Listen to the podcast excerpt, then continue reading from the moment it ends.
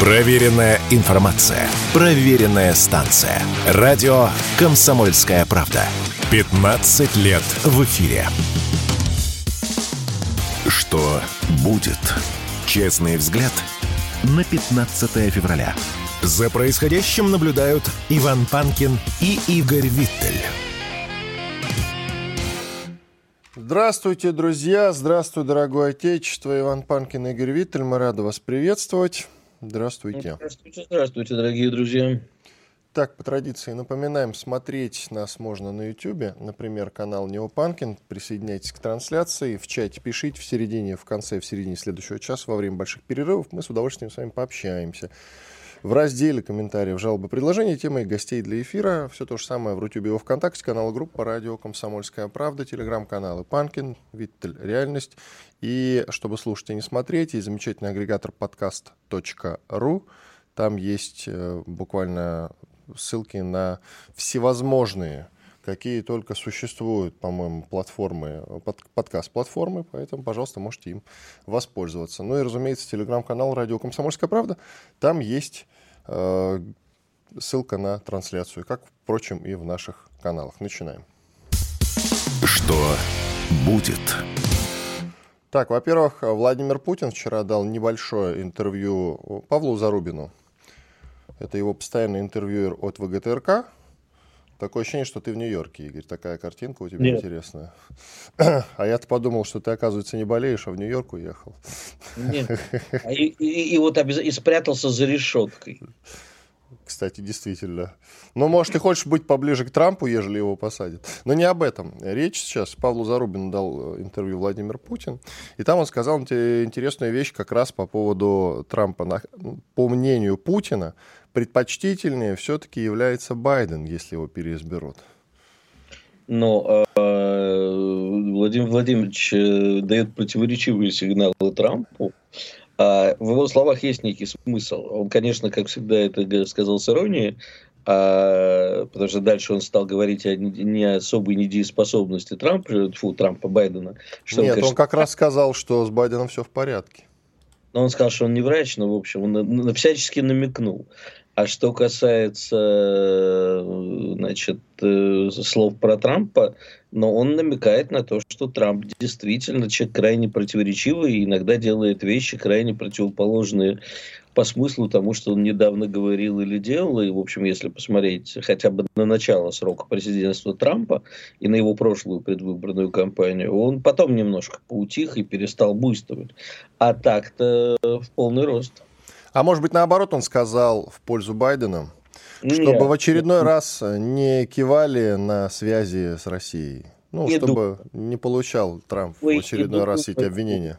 Не думаю, Владимиру Владимировичу глубоко плевать на то, что скажут в мире. Вот, понимаешь, это не тот человек, который будет, а что станет говорить княгиня Мария Алексеевна. Ну, перестань. Но при Нет. этом, при этом, он э, вспоминал, как он несколько лет назад, три года, кажется, назад, пересекался с Байденом, и тогда у него не было никаких вопросов э, к дееспособности как раз американского президента, и он, на мой взгляд, довольно лестно отозвался. И в этом, кстати, разница между, допустим, Владимиром Путиным и другими лидерами. Он себе никогда не позволяет каких-то жестких оценок.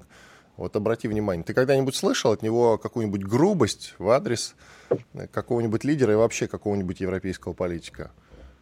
Владимир Владимирович, как любой разведчик, человек хорошо воспитанный, образованный, дипломатичный, знает, что делает.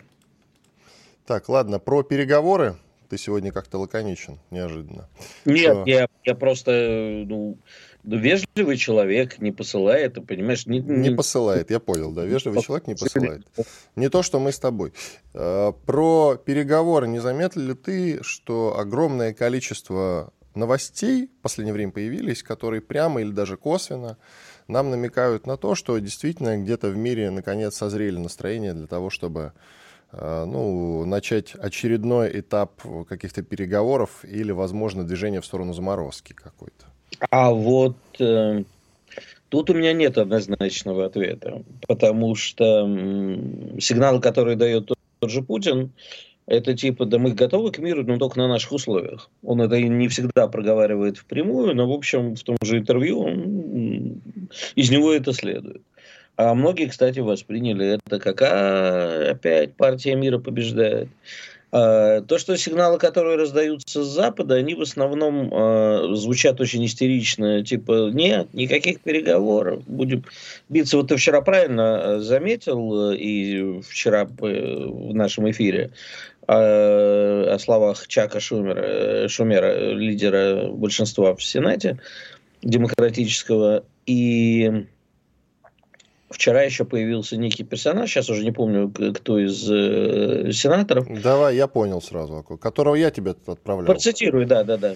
Итак, сенатор, республиканец Том Тиллис. Друзья, осторожнее, сейчас будут звучать слова, которые слушать неприятно, но человек идиот, поэтому давайте потерпим. Итак, я цитирую. «Спасибо, Владимир Путин.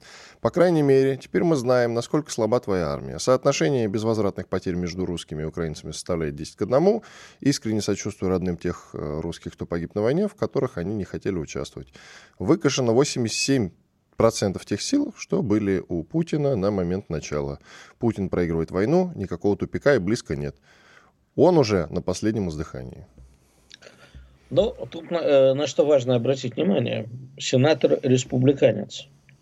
Обычно э, была шарманку про то, что нужно срочно помочь Украине, заводят э, демократы. Вот тут э, сенатор республиканец, кстати, это может быть такая двухходовочка, если Путин проигрывает, зачем помогать Украине? Не знаю. Да тут вообще, ты знаешь, можно много вариаций задумать на тему вот. того, зачем он это сказал. Того, что идиот, а они искренне, некоторые из них верят, то, что, естественно, он там не сам сидит над э, картой и не сам получает э, сводки. Ему что подсунули, то и подсунули. А вот манера, в которой излагает, знаешь, эм, была такая радиостанция, не хочу ее называть. Вот я ее, когда случайно даже попадал, иногда меня э, в машине там кто-нибудь слушал, и я потом включаю, иногда я специально слушал.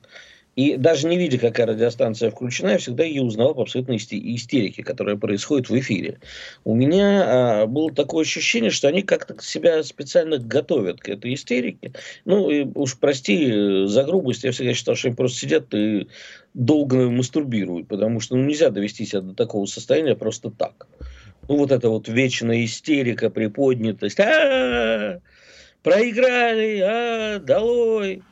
Ну вот, э, видимо, этот республик, я на него смотрел с таким, знаешь, у него еще костюм опять, что-то они вот все, что шумер, что это, у них на всех трескаются костюмы. Знаешь, такое ощущение, что у них чужой из груди, из груди вылезает. Рептилоиды ну, на самом деле просто, рептилоиды, внутри рептилоиды, человеческих да, тел. Что да. демократы, что республиканцы некоторые. Ну вот они, они сейчас в таком уровне истерики. Либо потому, что Украина проигрывает, и а им надо всячески убедить своего избирателя, что это не так. Либо потому, что хотят, наверное, наверное, что-то из этого выжить. Я допускаю вполне до уходовочку, скажет, ну, я же орал, Путин проигрывает, никаких денег Украине. Может это? Но дело в том, что я даже, ладно бы он сказал, они иногда такое себе позволяют, что на самом деле там у России все не очень хорошо, и вот это вот все, да. Такое иногда редко, правда, звучит, потому что в основном американская пресса, ты знаешь, ты лучше меня, такого не пишет она как раз сейчас концентрирована на проблемах ВСУ. И все о том, что там у них потери, там потери, здесь они отступают, денег не хватает, танки горят, и вот это вот все. А тут, значит, какой-то отдельно взятый э, республиканец, ну, сенатор, да, не просто конгрессмен, а сенатор, выходит и говорит о том, что полный оборвалк и потери 10 к 1. Это просто фантастика. Это даже выдумать себе сложно. Это даже, я не знаю, такое представишь, не поверишь сам себе. Но тем не менее, вот он, видишь, это открыто заявляет. И даже Чак Шумер, которого мы с тобой процитировали до этого, и во вчерашнем эфире в частности, он э, наоборот звучал куда более угрожающим. Он-то говорил, Владимир Путин, не надо испытывать наше терпение, а то мы тебе типа сейчас покажем. На самом деле уже вот как два года прошло, все никак ничего показать не могут. Но заметь, Большая разница между словами э, того же Чака Шумера, который, насколько я помню, демократ, а они куда более ястребиные по своей сути. И между словами, если сравнивать с вот этим вот господином Томом Тиллисом. Ну, Разница что колоссальная. Что я тебе могу сказать? Я бы из этого просто сделал вывод а, положительный для нас, что они... Что э, они больные там все. Не только, что они э, не надо недооценивать противника. Э, не, вот ну это... слушай, э, недооценивать я, не надо, а переоценивать можно. Людей, я понимаю, да, что сенатор сам по себе ракету-то не запустит, но общий уровень истерики это нехорошее. Но с другой стороны, это положительно. Они спать ложатся и просыпаются, и ночью, видимо, им снятся кошмары с нашим президентом. Это очень хорошо. Это очень Скоро хорошо. они начнут, как э, известно, и в свое время персонажи выпрыгивать в окно с воплями «русские идут». Тоже очень хорошо. Пущай. Э, кстати говоря, а не значит ли эти слова наоборот, что помощи Украине как раз отправлять никакой не нужно, они же побеждают. Я об этом говорю, что да. как, я уже три раза об этом повторил. Смотри, смотри, смотри. Барель же был накануне буквально в Киеве, ты помнишь, да? Как раз он пережидал воздушную тревогу где-то в подземном помещении, на каком-то паркинге. И потом он побывал на месте сборки дронов. И его официальное заявление после этого было, что Украине дроны не нужны. У них и так все есть. Ну, э, понимаешь, в чем дело? Вот э, на Бареле я бы не ориентировался. Ну, а какая разница? Барель, что... Я тебе объясню. Потому что Барель э, умудрился нам уже доказать то, что он, в общем, человек крайне неумный. Ага, а этот еще не доказал. А, Ладно, это, все, нет, все, это... пауза, все. Хорошая нота, на ней закончим. Перерыв у нас Иван Панкин и Игорь Виттель. Радио «Комсомольская правда». Срочно о важном. Что будет? Честный взгляд на 15 февраля. За происходящим наблюдают Иван Панкин и Игорь Виттель. И к нам присоединяется Роман Спаньков, военный журналист. Роман Спаньков также называется телеграм-канал «Человек» и телеграм-канал. Подписывайтесь, пожалуйста. Роман, приветствую. Иван, приветствую. Э, Ром, что касается беспилотников, э, очень много противоречивой информации по этой части поступает. Э, я, честно говоря, в ней уже запутался. Сначала, в конце года, мы говорили о том, что у нас полное преимущество по беспилотникам. Потом стали поступать сообщения, что ВСУ сейчас не используют в основном снаряды, вернее, по большей части как раз прибегают к использованию именно беспилотников. Откуда они у них в таких масштабах? Ну и, собственно, на самом деле, как дело-то обстоит, расскажи. Э, ну, э, в принципе, у нас э, ну, надо понимать, что фронт большой, что на каком-то и говорить, что в среднем вот по фронту температура по больнице, что у нас полное преимущество или наоборот ВСУ полное преимущество, конечно же нельзя. Понятно, что на некоторых участках на преимущество получается у нас.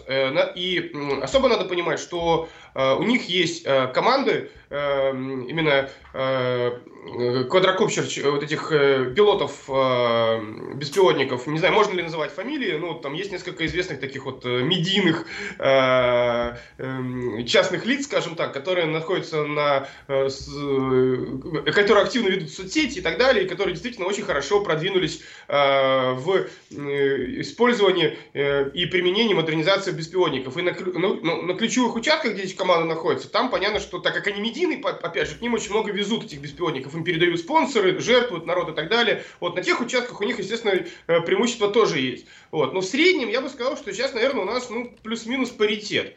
Э, и по, самое главное, что у нас паритет по внедрению технических новинок, то есть переходу на э, нестандартные частоты, применению там на, по ретрансляторам там, и так далее. Поэтому нет, и тоже очень важный момент, что вот этот путь, который вот у них преимущество было в прошлом, даже в позапрошлом году, они прошли за 9 лет. И мы их, получается, за год догнали то, что они проходили 9 лет. Это тоже очень важный э, момент для понимания динамики, которая происходит. Вот. Ну, ситуация такова по поводу уже э, применения э, наравне со снарядами. Ну, такой статистики у меня нету, но действительно они э, очень активно э, на ключевых участках, например, там на Херсонском направлении, там под э, Крынками, либо там на Авдеевском, э, на, на Авдеевке, они очень активно э, беспилотниками э, пытаются изолировать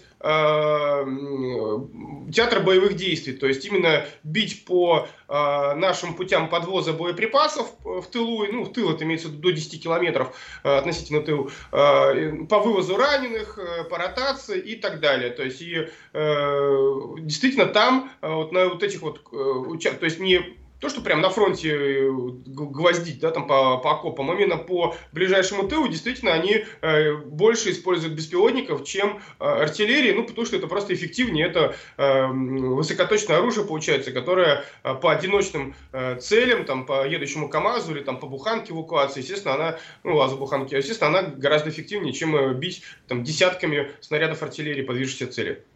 Владимир Зеленский подписал указ о создании в вооруженных силах Украины отдельного рода войск сил беспилотных систем. У нас возникла в лучших телеграм-домах дискуссия на эту тему, стоит ли нам создавать отдельный род войск.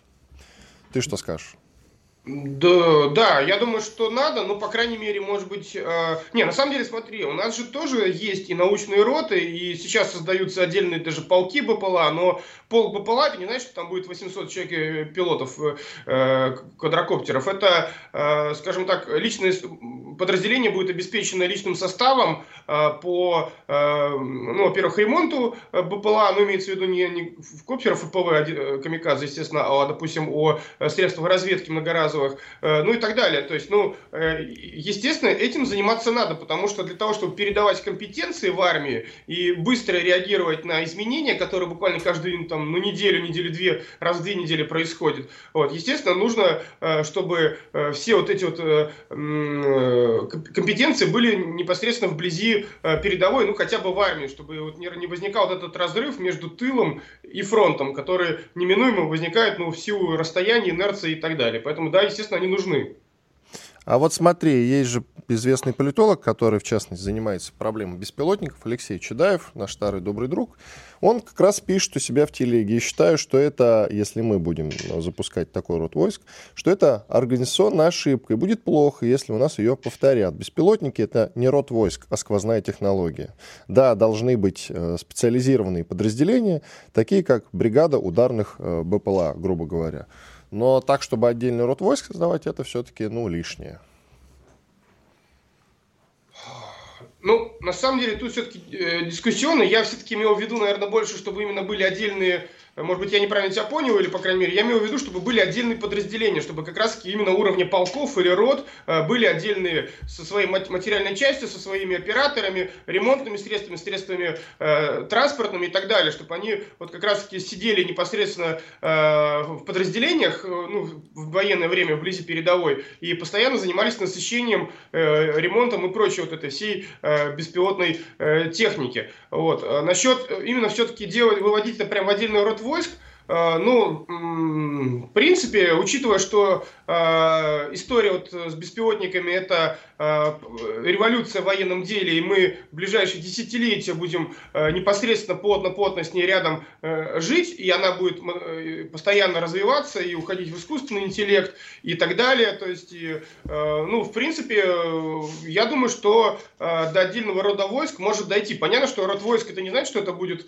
там целый там отдельный род войск, у которого будут только там э, китайские э, беспилотники разведывательные, не знаю, можно ли говорить марку в эфире, и дроны ФПВ, вот они будут все сидеть только. Это в беспилотники входят же и морские дроны, э, и наземные дроны, Э, и так далее и тому подобное. То есть дроны, которые в будущем будут с поля боя забирать раненых и вывозить их наземным путем и воздушным путем будут вывозить, доставлять боеприпасы по воздуху будут. Это что же все беспилотники будущего, просто они, они будут расти в размерах, усложняться и так далее. Поэтому принципе, ну, почему нет? Э, э, я думаю, я думаю, что до беспилотных танков тоже обязательно дойдет дело, тоже, опять-таки, с искусственным интеллектом, не обязательно на радиоканале, который самостоятельно будут э, принимать решения на поле боя. Поэтому э, я думаю, что э, в будущем мы, э, ну, то есть об этом надо вплотную задуматься. Вот э, сейчас я, честно, вот не готов сказать, нужно ли отдельный род войск. Ну, в принципе, так как это очень перспективно и на ближайшие десятилетия, а может даже и больше будет задавать тренд, скажем так, э, об этом, ну, ну можно, можно об этом вести речь, скажем так. Что касается техники у ВСУ, я много тоже читаю, что на самом деле они остались практически без техники сейчас. И, по сути, там э, едва ли, знаешь, не на телегах каких-то добираются до ЛБС. Я уж не знаю, ты проясни ситуацию. Верить этой информации или нет. Ну, в силу того, что все Абрамсы и Леопарды мы э, уничтожили, и теперь у них вот техники западной практически не осталось. Она в остром дефиците. Ну, а ну, смотрите, смотри, мне просто вот, опять же, при общении с парнями с передовой, они прям вот э, не имеет доступа к информации, в дефиците техника или нет, э, ну, потому что им об этом противник не сообщает. Вот. Но в то же время они регулярно ее фиксируют. И, и, и даже вот э, в Белгородской области э, западная техника вдоль границы, ну, именно с той стороны границы, в Харьковской области, получается, техника э, на границе Белгородской области катается, э, западная Брэдли, в частности, там фиксировали э, с беспилотников, опять же, перемещения. Э, но с техникой, ну, в принципе, наверное, э, опять же, в ту же там Авдеевскую промзону, они, э, ну, так же, как до этого было в Бахмуте год назад, Э, они э, личный состав завозят на э, малом колесном транспорте легком, то есть последние вот где-то мили, то есть последний километр проезжает. Это пикапы какие-то там, ну, в принципе, наш то же самое делает на, на буханках, УАЗиках, потому что тот количество перемещений, которые нужно совершать в современной армии, ну, такого количества бронетехники ее просто, ну, не знаю, не напастись. Поэтому, может быть, создастся впечатление со стороны, что, к примеру, у них э, какой-то дефицит из-за этого. Но, честно, я не знаю, может быть, он есть. Но, по крайней мере, то, что западную технику им э, приказали использовать меньше, чтобы она меньше, там, э, меньше ее терять, и меньше, чтобы она попадала горящая в кадр, это факт. Это еще было э, даже очень сказано, и э, стало фиксироваться, что больше у них стал упор на пехотные штурмы, а технику, в частности, вот Брэдли, то же самое, или там американские э, БТРы, э, стали использовать исключительно как средство доставки э, вот этого вот, пехотного одноразового солдата на передовую, а дальше разворачивался и уезжал в тыл за следующей партией. Вот, вот так, такое было. Поэтому, в принципе, вот это тоже может свидетельствовать о том, что с техникой у них стал некоторый дефицит, ну, потому что летом потери были у них, конечно, ну и по бронетехнике, и по пехоте совершенно чудовищные. Что вот смотри, да, действительно, век искусственного интеллекта, а время, по сути, вот такой тяжелой, дорогой техники, оно уходит, но при этом его величество пехотинец э, остается, по сути, главным действующим лицом на фронте. И э, что-то ничего не предвещает, что пехотинцы там куда-то отодвинут, и какие-то роботы пойдут в бой вместо обычных людей. То есть человек по-прежнему почему-то стоит дешевле, чем какая-то там техника. Увы. Спасибо. Роман Сапаньков, военный корреспондент, был с нами на связи. Телеграм-канал Роман Спаньков. Подписывайтесь, очень рекомендую. Вопрос э, к Игорю Виттелю. А, Игорь yeah. Виттель, вид, видишь, искусственный интеллект у нас вроде как побеждает, ты же большой специалист по этой части. А по-прежнему все упирается в людей, а? Доколе, Игорь, доколе. Я, ты же знаешь, что я очень скептически отношусь к искусственному интеллекту. Но... Считаю, что пока у человека, у человечества нет собственного разума, э, создавать искусственный это опасно. Забавно. Иван Панкин, Игорь Виттель. У нас большой перерыв. Мы совсем скоро вернемся и продолжим. Никуда не переключайтесь. Радио «Комсомольская правда». Срочно о важном. Что будет? Честный взгляд на 15 февраля. За происходящим наблюдают Иван Панкин и Игорь Виттель. Иван Панкин и Игорь Виттель. Мы продолжаем наш эфир. Для кого? Для чего? Игорь, ты вот сказал да. интересную вещь. Давай немножечко ее продолжим по поводу искусственного интеллекта. Пока у человечества, сказал ты, нет своих мозгов, а, то действительно не стоит э, прибегать тогда к помощи искусственного интеллекта. Я сейчас читаю замечательную книжку «10 образов нашего будущего», как раз про искусственный интеллект. И там автор а, Ли Кайфу, кажется, его зовут, да, угу какой-то знаменитый известный э, предприниматель э, тайваньский.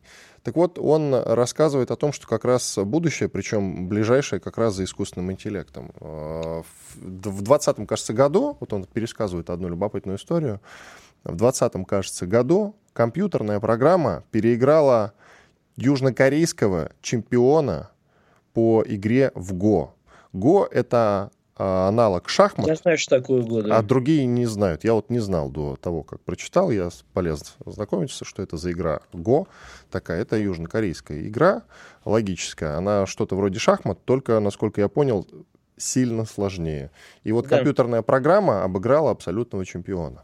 Игорь. Ну, вообще, по-моему, только не южнокорейского, а японского, потому что это японская. Японская, да, все-таки? Да. А, э, кстати, уж если мы заговорили о Гот, я не раньше не знал. Э, Нет, расскажу. она возникла, извините, в Древнем Китае вообще. Ладно, все. Ну, возможно, Юж... да, вот. самая популярная японская игра. И самая известная история э, про Го, она связана с Японией. Дело в том, что когда упала первая атомная бомба на Японию, в этот момент, э, приходя, значит, первая куда у нас на Хиросиму упала, да? Ну, я не помню, куда первая упала, упала да. да. В общем, на первый город, когда упала, а, проходил финал чемпионата по ГО. Естественно, взрывной волной разбросало и людей, и э, вот эти фишки, которые они ставят э, на игральное, игровое поле. Uh-huh. Что ты думаешь? Они восстановили э, вот эту позицию, а это гораздо сложнее, чем восстановить шахматы, и перенесли в тот город, на который упала с э, следующей бомбы, то есть в Нагасаки. Но они не отвлеклись практически от игры, они восстановили и продолжили играть. Когда выяснилось уже все насколько серьезно, они остановились и продолжили играть в следующем. Значит, когда я говорю о Это-то они запомнили, а то, что это именно США на них сбросило, они предпочли забыть. Ну, Прекрасно. Э, послушай, по поводу э, взаимоотношений Японии и США, я, как всегда, посоветую посмотреть великий мультфильм э, «South Park», «Южный парк». Там есть серия, которая все прекрасно объясняет. А, и вообще практически все, что в жизни происходит, давно уже либо там, либо в Симпсонах, ну, либо на худой конец в Гриффинах.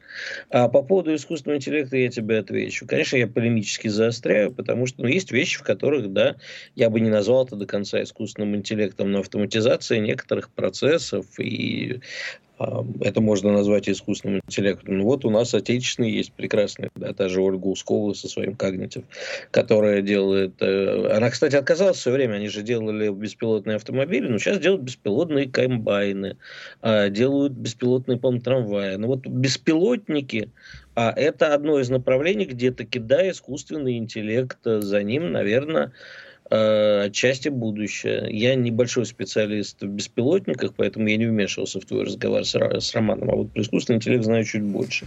Я, Пригла... говорю, я понял тебя, приглашаем. То, точку сингулярности, вот главное, когда э, мы перестанем контролировать то, что мы создали. Приглашаем к разговору Александра Михайлова, руководителя Бюро военно-политического анализа. Александр Евгеньевич, здрасте. Доброе утро, Иван. Доброе утро, Игорь. Всем большой привет. Вы большой специалист по ПВО как раз и ВКС, Вестник ПВО и ВКС, так называется ваш телеграм-канал, кстати говоря. Подписывайтесь, пожалуйста. А вот знаете, что интересует? А, Александр Евгеньевич, есть некоторые проблемы. Мы сейчас саму проблему разворачивать пока что не будем, а будем позже разворачивать э, как раз с компетентным экспертом по поводу Черноморского флота. Э, сообщаются о некоторых атаках на наши корабли, какое-то количество из них были повреждены. Как раз, а почему мы за счет ПВО не можем обезопасить, если действительно такая проблема есть, полностью обезопасить Черноморский флот? В чем проблема? Есть у вас ответ на этот вопрос? Нет, ну мы же, наверное, должны разделить. Противовоздушная оборона занимается все-таки э, прикрытием объектов от э, средств воздушного поражения. А тут у нас скорее идет речь то есть, о таких комплексных попытках противника поражать наши суда, в том числе и надводными дронами, да, беспилотными аппаратами.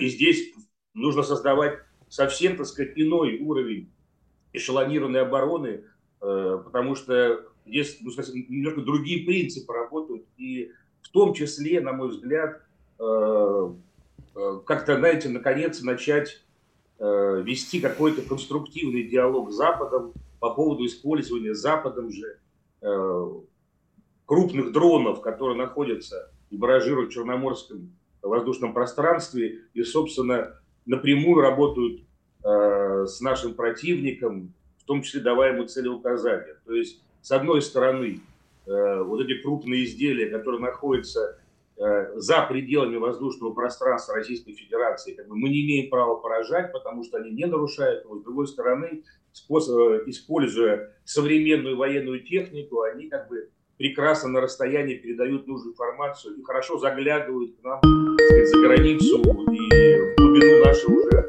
непосредственного пространства. То есть видят, оценивают ситуацию и передают информацию противнику. Как с этим бороться, наверное, на политическом уровне, потому что Э, пока изделия противника находятся за пределами нашей страны, сбивать мы тоже не имеем права. Но они нам мешают э, вести специальную военную операцию объективно, потому что они работают на противника. Вообще, в целом, э, мне кажется, то, что э, какие-то ответные действия и производителям этих изделий тоже нужно выписывать, потому что мы имеем дело с британскими, допустим, да, надводными дронами британского происхождения. То есть какие меры конкретно мы применяем в Британии вот в ответ на это? Я считаю, что меры, наверное, на, на, в том числе на политическом уровне применяются, ну, наверное, недостаточно, потому что все-таки, э, судя по поведению британского руководства, никакого протрезвения там не наблюдается. Они продолжают насыщать украинскую армию изделиями, которыми, возможно, сами управляют, что, опять же, делают их непосредственными участниками боевых действий.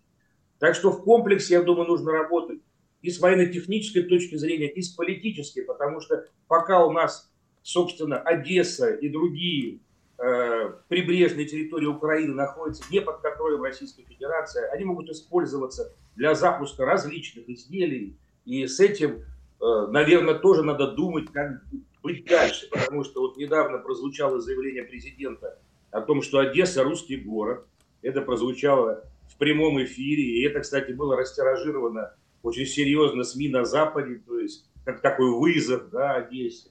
Не знаю, какая судьба будет в дальнейшем у этого замечательного русского города, но э, пока, э, это, пока Украина имеет выход к морю, и пока Украина имеет враждебные намерения к Российской Федерации, э, Черноморский флот, к сожалению, будет находиться под угрозой, потому что все-таки это изделия высокотехнологичные, эти изделия управляются э, при помощи, в том числе, направляются, вернее, при помощи спутниковой группировки НАТО и разведывательных дронов. И эти изделия имеются в большом количестве у, у производителей, они готовы поставлять их дальше. Это тоже, в принципе, объективная реальность. Поэтому в том числе, эти, то есть эту проблему надо решать комплексно на всех уровнях. Александр, а вот хотел уточнить еще, прости, Иван, если ты, я давай, тебя перебил. Давай. А, вот сегодня ночью были нанесены удары по Львову. Это как раз вот в свете последних заявлений э, мы часто полемизируем в нашем эфире. А, собственно, до, до какой поры мы готовы идти, до каких границ? Вот позавчера у нас один гость заявлял, что пока вся Украина не будет, а, что до сих пор будет э, э, нам угроза. Ну вот мы там спорят обычно, ну Львов-то Львов оставим. Так вот, сегодня были нанесены удары по Львову. Насколько я понимаю, э, скорее всего, мы услышим или не услышим о том, что опять попали по иностранным наемникам. Вот вы про Черноморский флот рассказали, а что нам делать с западными границами Украины? Ну, западные границы Украины, они, собственно, то есть вся территория Украины она простреливается нашими дальнобойными вооружениями высокоточными вооружениями. Вопрос скорее в том, то, что э, насколько у Запада, который продолжает поставлять наемников, продолжает собирать все-таки по сусекам оружие и возить его на территорию Украины, хватит, собственно, своих западных нервов, потому что мы уже видели и такую довольно истеричную реакцию на таком глубинном политическом уровне после истории с французскими э, военнослужащими, да, которые... Мы видели, опять же, реакции на уничтожение различных локаций наемников, представителей и США, и Польши, и Германии, и других э, государств НАТО. То есть, в принципе, э, на мой взгляд, желание повоевать на Украине против русских там становится все меньше и меньше. И я думаю, что командировки для офицеров НАТО, которые там под прикрытием каких-то консультантов, советников прибывают на Украину, тоже желающих туда слетать становится все меньше. Это объективно. Причем как бы это прозвучало и в заявлении министра обороны, который вот по итогам 23 года как раз говорил о наемниках, э, указывал и цифры, и конкретно по государствам, которые посылали своих эмиссаров повоевать на Украину, и чем это все для них закончилось. Так что, на мой взгляд, в принципе, эта работа такая точечная, но очень полезная, потому что она как раз перенастраивает западного спонсора на какой-то более такой... Спасибо. Спасибо, Александр Евгеньевич. Александр Михайлов, руководитель Бюро военно-политического анализа, был с нами на связи. Благодарим за участие. Комсомольская правда. Радио, которое не оставит вас равнодушным. Что будет? Честный взгляд на 15 февраля. За происходящим наблюдают Иван Панкин и Игорь Виттель. Так, тогда, раз у нас вот сейчас опять нет связи с э, экспертом, к сожалению. Игорь, давай тогда послушаем... Нет связи с экспертом, песню. тогда и Виттель сойдет. Э, ну, как бы да. Не хотел тебе этого говорить, но да. Э, ладно, пошутили и будет. Идем дальше. Послушаем песенку, старую добрую, на новый манер. Давай, включай, Женька, включай не хочет включать он песенку нам. Я хотел послушать песенку такого, как Путин. В... Да, слушаем, да, пожалуйста. Мой парень снова влип в дурные дела. Подрался, наглотался какой-то мути Он так меня достал, я его прогнала.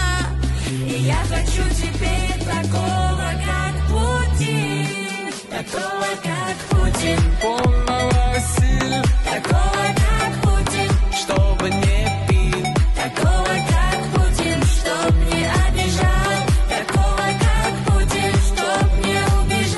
Все, все, на чтоб не убежал, можно уже точку поставить. Действительно, когда была песня-то написана? В начале нулевых? Да. Ну, пророческая получается. Я же, э, этот, э, эта кавер-версия, она же точная, да? Я просто слова все забыл. Чтобы не убежал, там было в оригинале. Текст, а, да.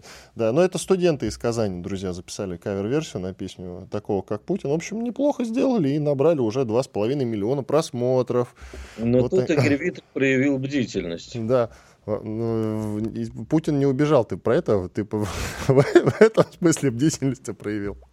Или как? Нет, я просто э, посоветовал бы авторам кавера ежели они отправляют авторские отчисления автору этой песни, ну, хотя бы, когда вы, вы пишете кавер, хотя бы посмотрите, кто эту песню написал. Я не хочу стучать, потому что это... Ну, ты расскажи, а что ты тогда начал-то этот ну, разговор? Нет, ты расскажу, мне эту песню кинул. Называя, я, я расскажу, не называя имени. Эта песня, в общем, в свое время была написана э, с некой иронией. Там снялся, если мне не изменяет память, именно в этом клипе, действительно мой очень хороший товарищ, патриот Родины, э, которого зовут, это действительно родной внук Николая Гастелло, Коля Гастелло.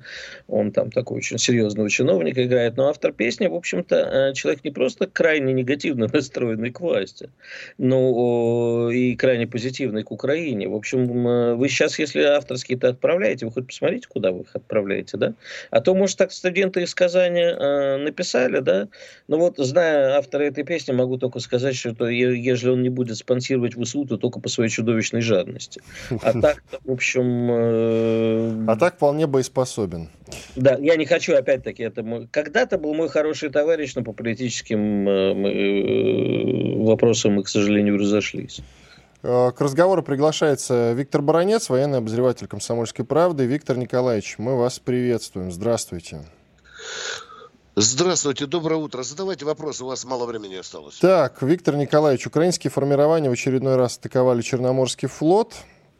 Э, на южном побережье Крыма, судя по всему, поражен российский большой десантный корабль. Речь идет о БДК «Цезарь Куников». Наносился удар безэкипажными кораблями, координацию наведения, как и прежде, осуществляла беспилотная разведывательная авиация НАТО.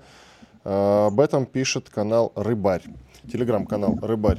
Виктор Николаевич, я так понимаю, что это не первый атакованный корабль. Э, очень много информации об этом идет, что периодически действительно атакуют корабли, и мало официальной информации. Насколько все серьезно в плане повреждений у Черноморского флота? А что вы так стесняетесь говорить? Это не первый корабль, это, по-моему, шестой или седьмой корабль. Да, а да, может даже да, больше. Да. Мы не знаем, нет какой-то, да, но да. разные сведения поступают. Министерство обороны действительно молчит рыбарь, который, знаете, так вот виляя кормовой частью, может быть, предположительно, и так далее. Да надо правду народу говорить. Корабль Цезарь Куников утопили. Причем в день смерти как раз этого знаменитого нашего Цезаря Куникова. Вот, вот и вся правда. Что мы можем тут говорить? Черноморский флот не готов к отражению таких атак. В этом вся печаль. И меры какие-то предпринимаются в этой связи? А вот мир, вы знаете, военные журналисты, обозреватели, которые ни разу море, может быть, раз в жизни видели, да, вы посмотрите в соцсети, забито рекомендациями. Забито, что надо делать. Все мы знаем, что командующего надо снимать. Вот чем после каждого корабля у нас уже седьмой командующий должен быть. Что надо боновые сети ставить, что надо запускать самолеты, которые бы день и ночь дежурили над водной поверхностью. Что нам, в общем, все там мы знаем, не знают только адмиралы. Вот тупые черноморские адмиралы, я не знаю, как они до сих пор там еще служатся. А правда состоит в том, что действительно 7 единиц потерять на Черноморском флоте – это большие потери. Ну, а вы сейчас скажете, баронец, ну, а ты что думаешь? Да надо приспосабливаться к таким угрозам. Делать, конечно, все, что я могу сказать. Я не хочу учить адмиралов, ученых, конструкторов, технологов и так далее. Перед нами совершенно новая проблема. Мы не можем противостоять таким средствам поражения противника. В этом вся суть. Поиск противоядия. Иначе мы с вами будем каждое утро будем говорить о таких печальных случаях. Ну, там и несколько подвод, по крайней мере, ладно, так скажем. Э, несколько подводных лодок повреждены в том числе. По крайней мере, вывод такой можно сделать, исходя из тех новостей, которые распространяет в том числе иностранная пресса, скажем так. Насколько ну, она соответствует это, действительности. Это на роду написано, брехать, подбрасывать мульку комсомольской правде, всем угодно, что мы развозили это дерьмо, нет. Пока данных, официальных данных, собственно, и по царю Куникову ведь тоже нет, э, Иван, э, официальных данных. Министерство обороны молчит. Ну, как это всегда принято, о неприятностях не, не, не надо торопиться сообщать. Пусть народ изобретает сказки. А что касается подводных лодок. На Черноморском флоте не хочется противнику раскрывать тайну, ладно ну, скажу, примерно 6 дизельных подводных лодок. Внимание! В чем здесь опасность? Дело в том, что эти подлодки стреляют калибрами. О, папа, вы понимаете, к чему идет дело. Это очень важный компонент всей специальной военной операции, потому что эти лодки стреляют на дальность две с половиной тысячи километров. Они нам очень нужны для решения предстоящих задач. Ну что, что, вот умники, дорогие мои. Звоню адмиралу, он говорит, вы знаете, Виктор, у меня такое впечатление, что надо собрать в кучу все корабли, загнать туда-то в дон узла в озеро и перегородить там все от воды туда и не двигаться никуда. Ну, хороший выход, конечно. Это шутка, это шутка. Давайте говорить прямо. Произошла еще одна трагедия – ну, конечно, ну как же тут не сказать? У каждой трагедии есть имя и отчество. Кому там, Кагановичу или Сталину приписывают эту вещь? Да. Сталину одного вроде ком... бы. Да. Одного командующего сняли. Ну, давайте сейчас другого будем снимать. И так после каждого кораблика снимаем. Там, в конце концов, Мичман будет руководить Черноморским флотом, если мы будем так делать. Да. Спасибо большое, Виктор Николаевич. Благодарим вас. Хотя вот еще один вопрос есть. Действительно, Владимир Путин же говорил про Одессу, как бы случайно, что это русский город. Я так понимаю, что планы по взятию Одессы Николаева все еще в силе. А как мы это будем осуществлять, если у нас такие проблемы на Черноморском флоте? Иван, пока взятие Одессы Николаева, это пока только сказка. Это такой пакт о намерении, осторожненький. У нас очень много работы на юге. Но не забывайте, что Донецкая область освобождена только на 60%. Луганская на 90%. Мы по куску только взяли в Херсонской Запорожской области. А что ж, куда же мы будем бежать на Одессу Николаев, если нам в спину враг ног, э, ножик вставит? Давайте сначала решим вот эти проблемы, которые сегодня стоят перед нами. А потом уже будем рассуждать с вами, как брать Одессу и Николаев. Хотя, конечно, это очень заманчивая цель. А, не могу не уточнить, коль вы пробросили, Министерство обороны молчит, правильно ли это тактика, действительно, вот э, распространяют по телеграм-каналам эту информацию, причем и по дружественным, по ура-патриотическим, а официальный телеграм-канал зачем-то молчит или почему-то молчит. Правильно ли это тактика с вашей точки зрения? Вы как главный по генштабу скажите, пожалуйста. Во-первых, у нас актуальная такая привычка о плохих вещах не сообщать или сообщать в последний момент. Э, ну, вы знаете, неприятные вещи, это очень серьезно бьет по моральному состоянию личного состава. Да и высокое руководство политическое ведь э, ждет от нас победных рапортов. Зачем э, не ласкать его слух неприятными вещами? Помните, да, кто принесет плохую весть, вот первый, конечно, и, и куда-то там ослынет, да. Молчат, Иван, это у нас традиция. Вот понимаете, э, помните, два самолета погубили, молчит Министерство обороны. Да, но вы знаете, если бы генералу Коношенко был отдан приказ сообщить об этой печальной вести, он бы сообщил. И здесь, конечно, не надо катить бочку на Коношенко. Он исполняет то, что ему приказывает начальство. И то я категорически не... Но то, что неприятные сообщения, вы знаете, это же каждая сторона. Ну, почему, например, украинцы до сих пор не сообщили официальную цифру о количестве погибших? А мы сообщили, нет? Баранцов спрашивают каждый день. Я скажу, сообщим после окончания специальной военной операции.